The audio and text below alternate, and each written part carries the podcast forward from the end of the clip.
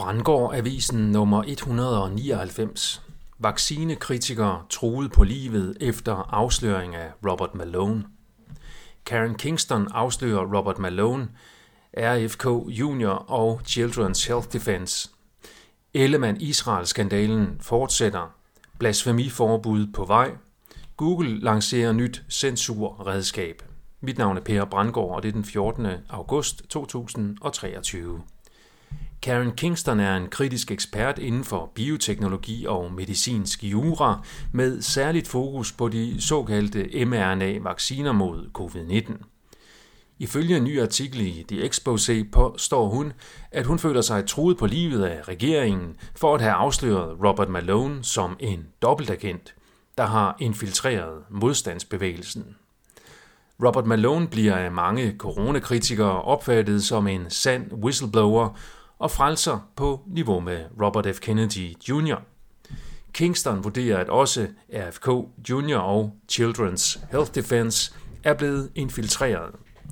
Hun udtaler, at hun ikke har tanker om selvmord, så hvis hun pludselig bliver fundet død, så bør det efterforskes som mord.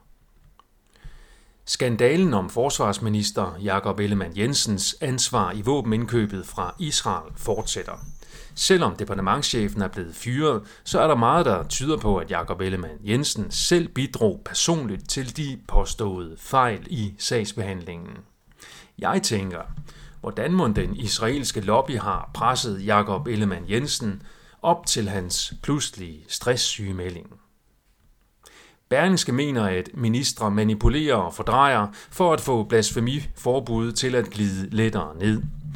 Spørgsmålet er i min optik også, om det kommende forbud mod blasfemi kun er for at forebygge islamisk terror.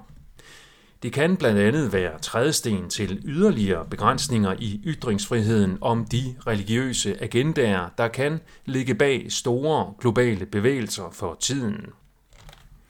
Ved at håndtere truslen fra islamisk terror, ved at efterkomme islamisternes krav om forbud mod blasfemi, så imødekommer man samtidig mere intelligente magtudøveres politiske interesse i forbud mod antisemitisme, i det antisemitiske ytringer via bedrag kan kategoriseres som blasfemi.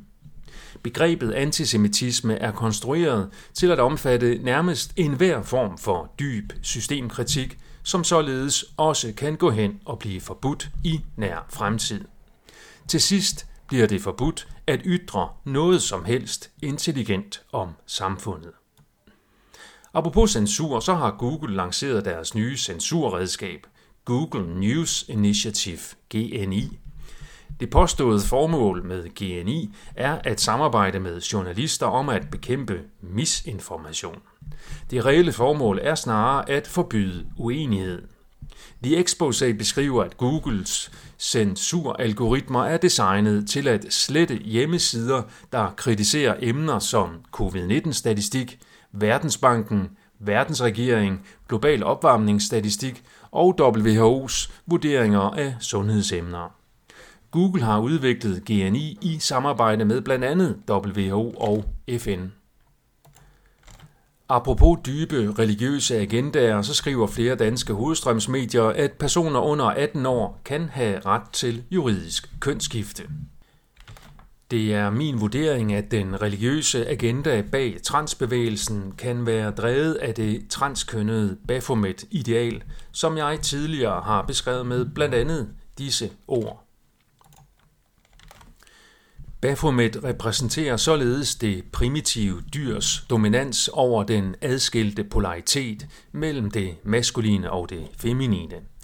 Det repræsenterer menneskets åndelige forfald fra det spirituelle lys, der kan erkendes som mand eller kvinde i intim relation med det modsatte køn i kærlig forening, til en eksistens uden den spirituelle polaritets lys, hvilket skaber et liv i dyrisk mørke.